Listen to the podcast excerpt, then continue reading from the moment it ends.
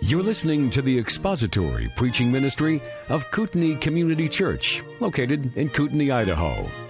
We pray that Christ is exalted and your spirit is blessed by the teaching of God's Word.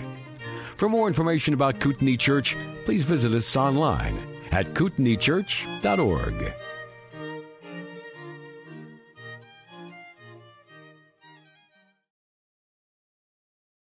Acts chapter 4.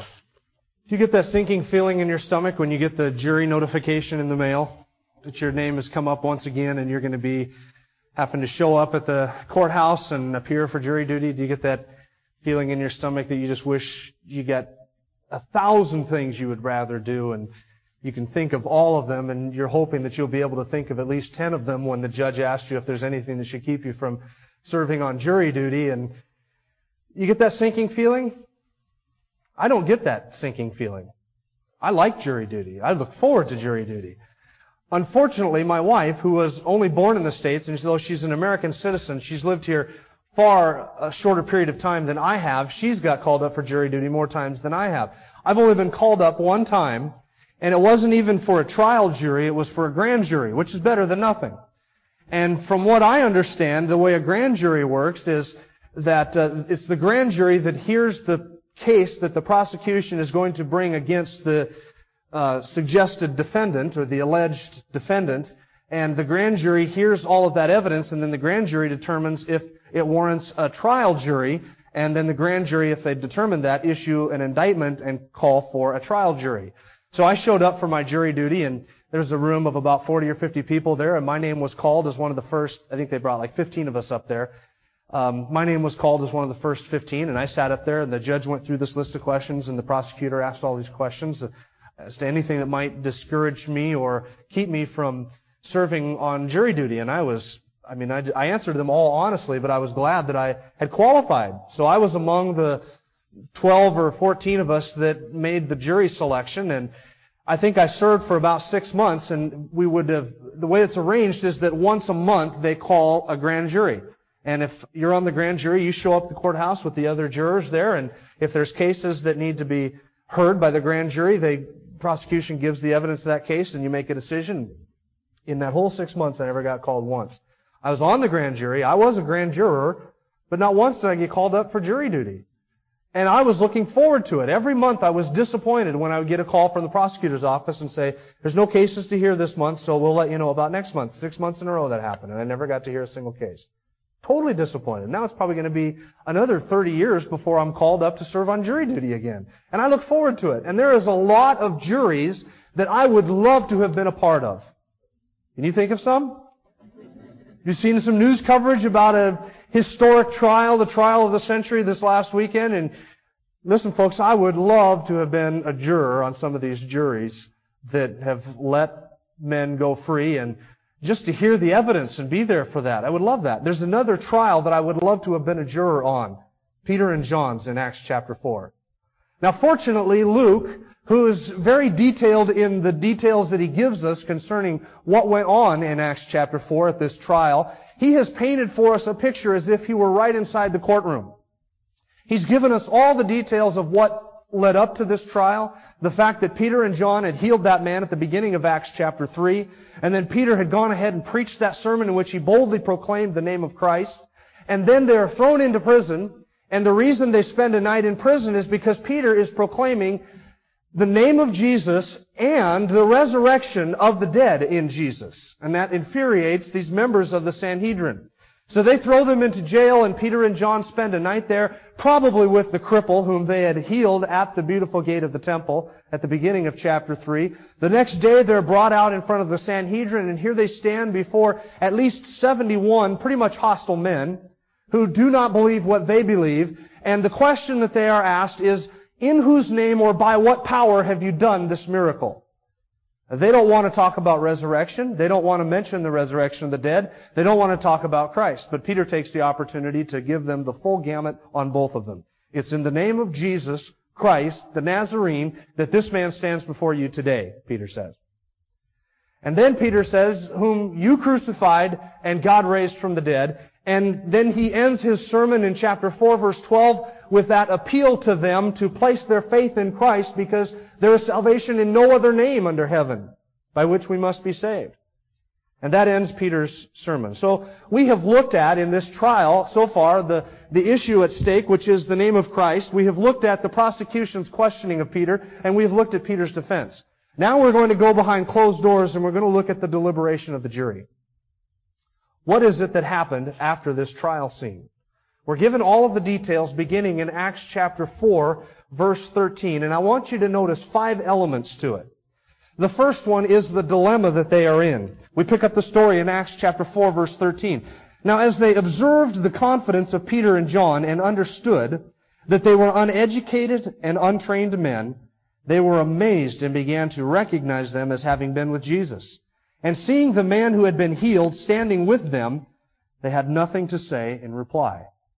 Now they're in quite a dilemma. You have to keep in mind the scene that they're in and exactly how the situation that they're in should have struck fear into their hearts. They're standing before the Sanhedrin, the highest Jewish court. They have uh, done a miracle. They are before all of these hostile men. They have been questioned. And these are the very men, Caiaphas and Annas, who themselves had seen to the crucifixion of Christ. They're the ones who pulled the levers of power. They're the ones who called the midnight jury and put Jesus on trial. Annas is the one who delivered him over to Caiaphas, who delivered him over to Pilate. These are the two men who themselves had pulled every lever of power they could to get rid of the Son of God. And now Peter and John are standing before them only a few months later. And if anything, they should be trembling in their shoes, and their knees should be knocking, and they should be unable to say anything. But what is it that they observe? Confidence. They observe the confidence and the boldness of these two men. Peter has not for one moment equivocated. Peter has not for one second capitulated. He has done none of that. What has Peter done? He stands up and says it like it is. Straightforward, respectfully, gracefully, articulately. And they observe his boldness. And they've pulled out all of the stops, everything at their disposal to try and instill fear into their hearts. And they observe his boldness. They observe his confidence. You know what? It's the same, thing that they observed in the Lord Jesus. There's something else they see. They see that they are uneducated and untrained men. The word untrained there is idiotes in the Greek. Sound like an English word you might be familiar with? It doesn't have any of those negative con, uh, connotations of calling someone an idiot. It just simply means common. Uh, they're laymen. They haven't been schooled in rabbinic schools. They have not been taught by learned men of the Judeo faith. They have not had the discipleship and the mentoring. They're not of priestly descent. They're not trained in the Old Testament Torah. It's just two fishermen. It's just two fishermen. Two Galilean fishermen standing in the highest court in the land. And they observe their confidence. And they also observe these men are untrained and they're unlearned. They're just common, everyday folk. Listen, that's the people that God uses. God uses the meanest of instruments. He's chosen to use not many noble and not many wise and not many wealthy and not many powerful, but He's chosen to use the foolish things of the world. So that's what God uses. Here are these men with their degrees, with everything laid out in front of them. They are trained, they are discipled, they are the, the uppity ups of the Jewish society. And God chooses two little Galilean fishermen, and He does a miracle to bring them right into the middle of the highest court in the land and preach the gospel to them. And listen, folks, I don't know about you, but I'm glad that God uses the meanest of instruments. I'm glad that God chooses to use the useless. Because if He didn't, none of us would qualify. The only thing that qualifies most of us, if not all of us, for being used by God is the fact that we are useless. Is the fact that God chooses to use the foolish things of the world. And they observe their confidence, and they also take note of the fact that these men have not been trained. And that clues them into something. These two guys have been with Jesus. That's what they observe. You remember what they said of Jesus? How does he speak like this having never been taught? That's what the crowd said of him. How does he speak like this and he's never been taught? Just like Jesus, these two men had never been raised or schooled in the rabbinic schools. Neither had Jesus. Yet Christ was able on more than one occasion to shut up his enemies. In Matthew chapter 2, 22, it says that after they had come to Jesus with questions and he had refuted their logic and refuted their questioning, Matthew says from that point forward, no one dared question him at all anymore. Why? They knew what they were up against. And here they see in Peter and John the same things that they've seen in the Lord. An inability to argue against them. Their mouths have been shut. Just like Jesus said in Luke chapter 21, I'll give you utterance and wisdom which none of your enemies will be able to refute. And that's what Jesus does. Peter and John stand there. They give their message. He preaches the word. And they notice boldness. They notice the same characteristics that they saw in Jesus when Jesus stood before these same men, unable to answer him a word. They notice something else. Look at verse 14. And seeing the man who had been healed standing with them, they had nothing to say in reply. There's something else they notice there. It's the cripple. It's the cripple. He's standing with Peter and John. Now, Peter and John have healed the man, and they've said, here's how we healed him. This is the name of Jesus Christ the Nazarene, in whose name salvation is offered to all men, and he is the only Savior, he is the only way, and he has proven this by rising from the dead. And the cripple is standing here as exhibit A, evidence that what Peter and John have said is absolutely true. They have not done it by their own power, and here they have the cripple standing with them. They observe Peter and John, they look at the cripple. What do you say to that? They don't have anything to say to that. They have no case and they know it. And listen, I wonder if it got real quiet there that day. Peter and John could hear them grinding their teeth at them. They want, like everything in the world, to have something to pin on these guys, and they don't have it. They have nothing to say in reply. Silenced. The Sanhedrin is reliving their worst nightmare. They crucified one man who claimed to be the Messiah, claimed to be God in human flesh, claimed to be the only Savior. Now they've got 12 men running around saying the same thing. And they're reliving it all over again, but now it's worse. Now rather than 12 followers, he's got 5,000. This has got to aggravate them. So what do they do? Well, the second element is their deliberation. That's their dilemma. Their mouth has been stopped. They have nothing to say to this. So verse 15 says, when they had ordered them to leave the council, they asked Peter, they asked John, and they asked this cripple to leave the council. And they shut the doors. They've got to come up with something to do with these men. They don't know what to do with them, but they have to confer on it. So verse 15 says, they ordered them to leave the council, and then they begin to confer with one another, saying, what shall we do with these men?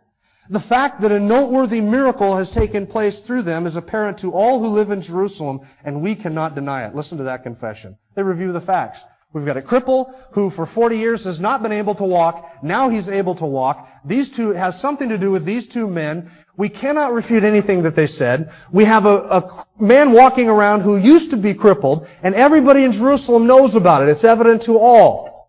So evident that these men say, we cannot deny it. Hot dog. Then they're going to do what? Accept it? No. Can't do that either, can we? Although they can't deny it, they're not willing to accept it. Why is that? You know why it is? This is the judgment. That light has come into the world and men love darkness rather than light. They will not accept the truth.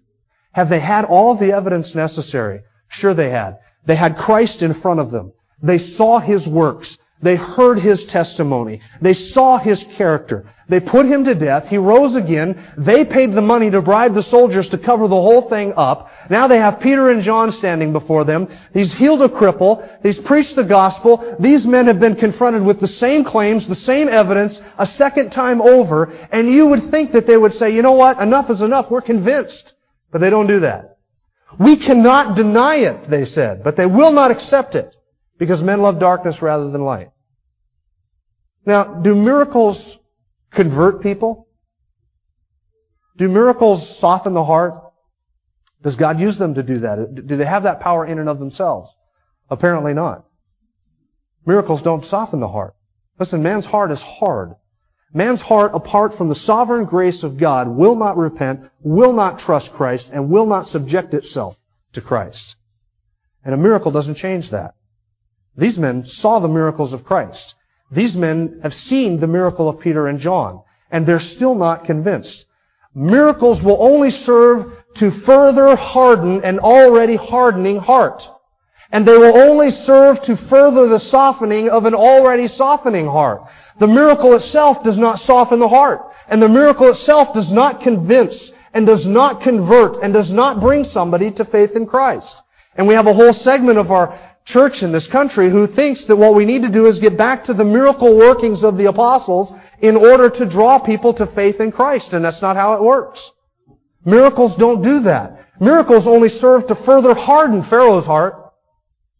What was the difference between Pharaoh and Moses? Both of them saw the same signs. Both of them understood the same God. What was the difference? Paul says in Romans chapter 9, God has said, I will have mercy on whom I will have mercy. I will have compassion on whom I have compassion. Therefore, Paul says, God has mercy on whom he desires, and he hardens whom he desires. What's the difference between the two men? The grace of God in the heart of Moses to soften it, and the judgment of God in the heart of Pharaoh to harden it. These men's hearts are hardened by a miracle, and they will not turn, they will not repent. And so what do they say? Verse 17. But so that it will not spread any further among the people, let us warn them to speak no longer in this name. A man stands before them who is crippled. He's healed now. He can walk. And they treat him like he's a leper. They treat him like he's come down with the plague. We don't want this to spread any further. You don't want what to spread any further? You don't want any more cripples to be healed? You don't want any more grace to be shown? You don't want any more men who could not walk to all of a sudden be able to walk? Listen, I told you last week that these men would rather have that cripple sitting at the beautiful gate begging alms than have him walking in the name of Christ. And it's evidenced by what they just said right here. We don't want this to spread any further. So we're going to tell the men to preach or teach no longer in this name. That is their deliberation. Now I want to throw out something for food for thought for you before we move on to the third element in this scene liberal critics have a heyday with this passage and they say, how is it that Luke knew what went on behind closed doors? I mean, they asked Peter and John, the cripple, to leave. All that you have gathered here is the Sanhedrin. How did Luke know what they said and what they decided and how did he put all that together? Is he just making this up? And if he's making this up, how do we have any confidence that he's not making up a whole bunch of other stuff in this book? So liberal critics have a field day with that. Let me point out a couple possibilities. One of them seems kind of obvious. It could be that Peter and John had at least a couple sympathizers on the court trial. Nicodemus, Joseph of Arimathea, both of those men could have been sitting on the Sanhedrin that day, quietly observing what went on, and then later on told the disciples what happened. There's a second possibility that I think is even more probable than that, that I just want to throw out to you. Is it possible that Saul of Tarsus was in the Sanhedrin, sitting on that jury, and heard Peter and John preach that day? Is that possible? Now, first you may say, that doesn't sound right, but let's step back and take a look at the big picture, shall we? We know there's one man on the council named Gamaliel. In Acts chapter 5, when Peter and John are brought back in, it's Gamaliel who says, look, if this movement is of God, uh, it's going to prosper and you can't fight against it. If it's not of God, it's going to fall apart. So my advice to you is just to leave it alone. And the council that day takes Gamaliel's advice. Now in Acts chapter 22, I want to read to you Paul's words. He says in verse 3, I am a Jew born in Tarsus of Cilicia, but brought up in this city, in Jerusalem. Educated under Gamaliel, strictly according to the law of our fathers, being zealous for God just as you all are today. I persecuted this way, speaking of the Christians, to the death, binding and putting both men and women into prisons, as also the high priest and all the council of the elders can testify. From them I also received letters to the brethren and started off for Damascus in order to bring even those who were there to Jerusalem to be prisoners and to be punished. So we know from Paul that he, although he was born in Tarsus, he was raised in Jerusalem. He was educated by Gamaliel, who was on the council at this time. The latest we can date the conversion of the apostle Paul is AD 35. These events take place in AD 33. And just a couple chapters later, when Stephen is stoned, who's there? Saul of Tarsus, holding their coats in hearty agreement with them putting to Stephen to death. And we know that Saul of Tarsus led his entire persecution of the Christian church out of Jerusalem. He was traveling from Jerusalem to Damascus to round up Christians when the Lord Jesus appeared to him on the Damascus road. So what do we know? We know that if there was anybody qualified to sit on that council that day, it was Saul of Tarsus. Brilliant legal mind, second to none, trained by Gamaliel. We know that Gamaliel, his mentor, sat on the council that day. We know that Saul of Tarsus was in Jerusalem at that time. He was a Pharisee. And we know that he launched his entire persecution from there at that time. Is it possible that Saul of Tarsus sat on this jury trial at that time and heard Peter and John's testimony? Friends, not only is it possible, I venture to say it's probable. Do I know that Paul was there? I don't know that for sure because the text doesn't say that. Is it possible? Yeah. I would go so far as to say it's probable.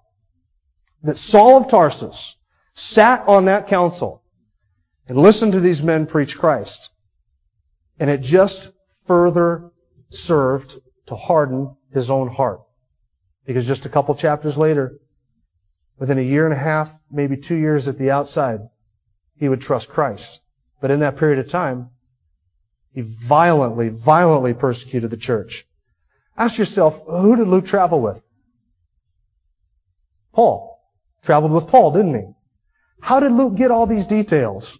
of where that man sat, of how old the man was, because we find out down at the end of the passage that he was 40 years old. How do we know, how did Luke know what time the miracle occurred? Which of the two apostles did the miracles? How did Luke know what went on behind closed doors in that jury? Is it possible that Luke's eyewitness was none other than Saul of Tarsus, the apostle Paul, later on? And that Paul told Luke, here's what happened that day. Write it out. And Luke did so. That's Speculation, folks. I'll let you know that, but it's food for thought.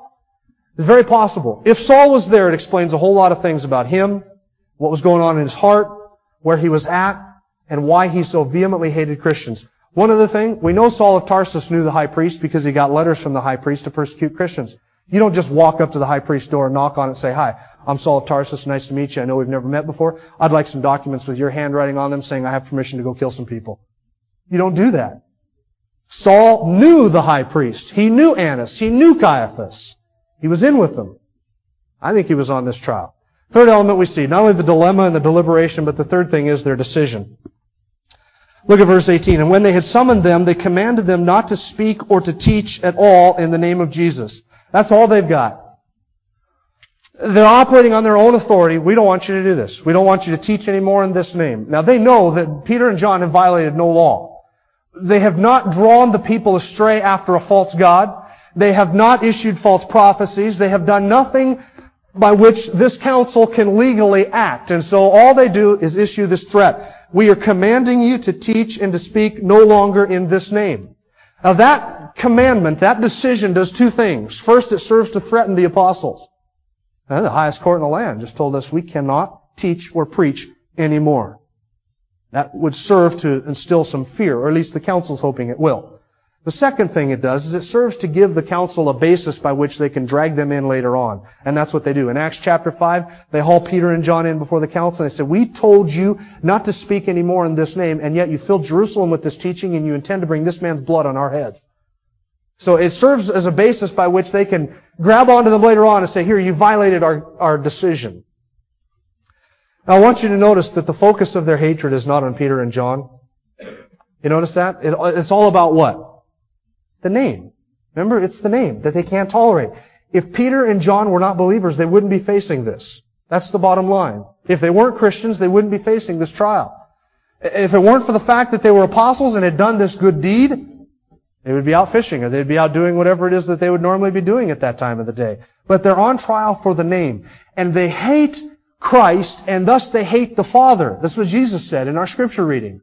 They've hated me, and they hate the Father also. And because Peter and John bear His name, because they testify in His name and do everything in His name, they hate Peter and John. But it's not personal. Listen, when the world hates you, don't take it personally. So often we take it personally. And we begin to think, well, is something that I've done, or they don't like me, or they don't like the way I dress, or they don't like me as a person. It has nothing to do with you. When the world hates you because of the name, it hates the name, and that's Christ. And it's only because you bear His name that the world hates you. And notice also that the council is able to discern the central message of Christian preaching, the name of Christ. Notice that? If they can keep them from proclaiming that name, they know that they have shut down the Christian movement. Because Christianity is not a feel-good, psychological pep pill. It's nothing like that. Christianity is all about the proclamation of Christ and Him crucified. And if they can get the disciples to cut out that name, they know that they've cut out the heart of Christian doctrine, Christian worship, and Christian preaching. Because Christians are not called to preach or to teach feel-good messages, five things that'll help you with your marriage, three ways to be successful in business, blah, blah, blah, blah, blah. We're called to preach Christ and Him crucified and the Word. And if they can cut out the name, they can cut out the heart of the movement. Now, that's their decision. Notice number four, their defiance. Peter and John's defiance. Verse 19, Peter and John answered and said to them, whether it's right in the sight of God to give heed to you rather than to God, you be the judge. For we cannot stop speaking about what we have seen and what we have heard. Peter and John are caught in a little bit of a dilemma. It's not a difficult dilemma to solve, but it's a dilemma nonetheless. They understand they have the responsibility to be submissive to authority. Romans 13, 1 Peter chapter 2, to submit themselves for the Lord's sake to every human institution, every created authority structure, whether to the king or as those sent by the king for the punishment of evildoers and the praise of those who do right. They have that responsibility. But they also have a clear command from the Lord Jesus to go into all the world and to preach the gospel to all men and baptize them in His name. So now the dilemma is, do we obey these men and have peace, or do we disobey these men and obey God and suffer the consequences? Well, that's an easy decision to make if you have any guts whatsoever. It's an easy decision. You obey God rather than men. And notice how gracefully and with an attitude of grace Peter says it. If it is fitting or better in your sight for us to obey you rather than men, you be the judge. I want you to notice his attitude. It's very respectful. I think that Peter, if he could find some way to obey these men without disobeying the Lord, he would do it. He would because he, he knows he has a responsibility to submit to authority. And these men, although acting unjustly, are in a position of authority, and he has a responsibility to submit to that. And if he could obey them and still obey God, he would do so, but he can't. In order to obey God, he has to disobey them. So with a graceful, submissive, respectful attitude, he just says, is it right for us to disobey God and obey you? Now that puts the council in a dilemma. Look how many times the tables have turned in this trial. Now they're in a dilemma. We want the preaching to stop, but we can't honestly tell them it's better for them to obey us rather than God. So what's the council do? Now they're kind of on the horns of that dilemma. They don't know what to do with that. So Peter says, you be the judge, but we cannot stop speaking about what we have seen and what we have heard. Notice the early Christians had to be told to shut up. How different that is from Christians today who have to be commanded to speak. They had to command the early Christians to keep quiet. We don't want you talking about what you have seen and what you have heard. Man, you gotta light a fire under modern day Christians to get them to mention anything about Christ. How different it was in the early church. Peter says, we can't stop speaking about these things. Now this is an incident of, an incidence of civil disobedience where Peter and John have to disobey men, authority, do so respectfully, and we've looked at their attitude. Now I want you to look at the issue. The issue is not building codes. The issue is not taxes. The issue is not some little tiny law that you might disagree with. The issue is the gospel. It's the gospel. It's the clearly revealed will of God on a subject. That conflicts with what these men tell me. So they have to go with the clearly revealed will of God. That's when you civilly disobey. Not when the government violates some preference that you have, or some little hobby horse that you're picking up, or some cause that you want to champion. Those aren't causes for civil disobedience when it is the gospel, when we are suffering for righteousness' sake.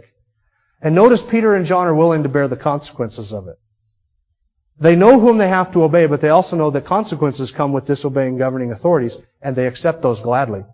Whether it's being beaten, whether it's being imprisoned, whether it's being killed, Peter and John and all the early Christians were willing to say, we have to obey God rather than men, and we're willing to take whatever consequences that brings, and we'll take them gracefully, and we will suffer without reviling or without threatening or without arguing back. We will take them as a witness and a testimony. That's what Peter and John do. What does it mean to suffer for righteousness? You know, suffering for righteousness is? It's suffering for His name's sake. Because you have preached, because you have taught, because you have advanced witnessed, testified, spoken of, and in some other way proclaimed the name of Christ and advanced His kingdom. Suffering for righteousness is not suffering for a tax movement or standing in front of an abortion clinic or holding a sign. Suffering for righteousness is not having people look at you because you wear a GOP t-shirt. Suffering for righteousness is not any of those other pet causes. If you want to suffer for those things, fine, suffer for those things. But just don't think there's a reward for it. Suffering for righteousness is exactly what Peter and John does here. It's the name, and I will suffer for that name. Everything else I'm willing to let go of. But the name I cannot. And that's where the reward is at. 1 Peter chapter 2. If you do right and you suffer for it, God's well pleased. What is it to do right? Peter and John have done a good deed. They've proclaimed the truth.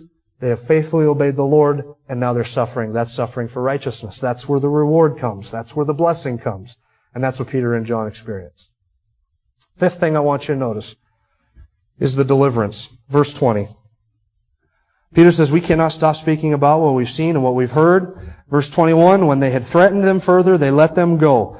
Uh, I don't know what they said to them. I would love to have been there to hear what they threatened them with. Did they threaten them with beatings, further imprisonment, another trial, ostracization, casting you out of the synagogue, beat your wife, take your dog, steal your plants? I don't know what they threatened them with, but they just threatened them further. And then they let them go. And you would say, well, they, the council at least has this going for them. They're really committed to justice. No, they're not committed to justice. What are they committed to? Look at verse 21. Finding no fault, finding no basis on which to punish them on account of the people because they were all glorifying God for what had happened. For the man was more than 40 years old on whom this miracle of healing had been performed. Why did they let them go? Because they're committed to doing justice? No, they let them go because they feared the people. You see, for the Sanhedrin to punish these men is to lose faith, with the people. Because there are over 5,000 men. And the whole church knows about this. And all of Jerusalem knows about this. The man is 40 years old. Everybody in the city knows he's never walked. Now he walks. The word has spread even overnight. And they know if we punish these two men, everybody else is going to be mad at us. They feared the people. But they can't just let them go either. Why not? Because that's to lose face. Right? They know they've hauled them in there for no reason. They've had this whole trial for no reason. They've questioned them. They've kept them in jail for a night. They've got to do something to them, so they try and meet somewhere in the middle. We'll threaten them, and then we'll let them go. And so God delivers Peter and John, and He sets them go, lets them go. Listen, that's not always God's will to do that. Sometimes it's God's will to keep His servants in prison for years. As He has in communist countries and in places where Christians are persecuted. Sometimes it's God's will for His servants to meet their end in martyrdom, as has happened throughout church history, as happened with Peter and Paul and all the rest of the apostles. Sometimes that's God's will. Here, God's will is to let them go. And so they threatened them, and on account of the people, because they have no basis to judge the men, no basis to punish the men, they have to let them go. They're not going to get off so easy next time. Next time they get flogged. And then it gets worse and worse and worse. And then there's Stephen. And then Peter's put in jail again. And the persecution just grows more and more intense. But in the early stages, they just delivered them. Listen, if you're going to live as a faithful, obedient believer of the Lord Jesus Christ, you're going to run cross-grain with the world. You're going to run into your occasional Sanhedrin that hates you because they hate that name. And it may be your boss, it may be an unsaved spouse, it may be an unsaved child, it may be an employee, and they're going to hate you and they're going to make life miserable on you just because of the name. Just because Christ has chosen you out of the world, they hate you for that reason. Because you belong to Him and because you bear that name. Listen, expect that. Expect it. And understand that that's what you're called to. That is God's calling on your life. He suffered himself, leaving us an example that we should follow in his steps. And Peter says, you and I are called to suffer. Expect it, understand that you're called to it, and don't fear it. What can man do to you? Only what the Lord allows. What can these men have done to Peter and John? Exactly what the Lord was going to allow them to do to Peter and John and no more. That's it. So what's to fear? If God is for us, who can be against us, right? Or as Martin Luther said, the prince of darkness grim, we tremble not for him. His rage we can endure, for lo, his doom is sure. One little word shall fell him. Then in the fourth verse of that hymn, he says, Let goods and kindred go, this mortal life also. The body they may kill, God's truth abideth still. His kingdom is forever. What's to fear? What's to fear? God has put you in your place, in your family, and in your business, or in your workplace for the purpose of taking His name there. How are you doing in that? You proclaiming His name? You standing for His name? You advancing in His name? Listen, the threats of the enemy are hollow. They're just threats. And they're hollow threats. And the enemy whispers to us and tells us, you better be careful, you might lose face. You better be careful, you might lose your job. You might lose your respect. So and so might hate you. If you keep talking like a Christian, everybody's going to think you're nuts. And although he doesn't threaten us with physical beatings and physical loss, he does threaten us in so many more insidious and subtle ways, and we buy the lie. And God has placed you where you're at to spread his name. And so be like Peter and say, I cannot stop talking about what I have seen and what I have heard. I must obey God and be his witness. Father, we thank you for your grace to us in Christ. Thank you, Father, for the truth that we are convinced of. We know that the facts are on our side and on the side of your word. Christ was crucified, he rose again, and he has saved us and redeemed us. And we have a responsibility, we know, to proclaim that name and to take it to every corner of our world.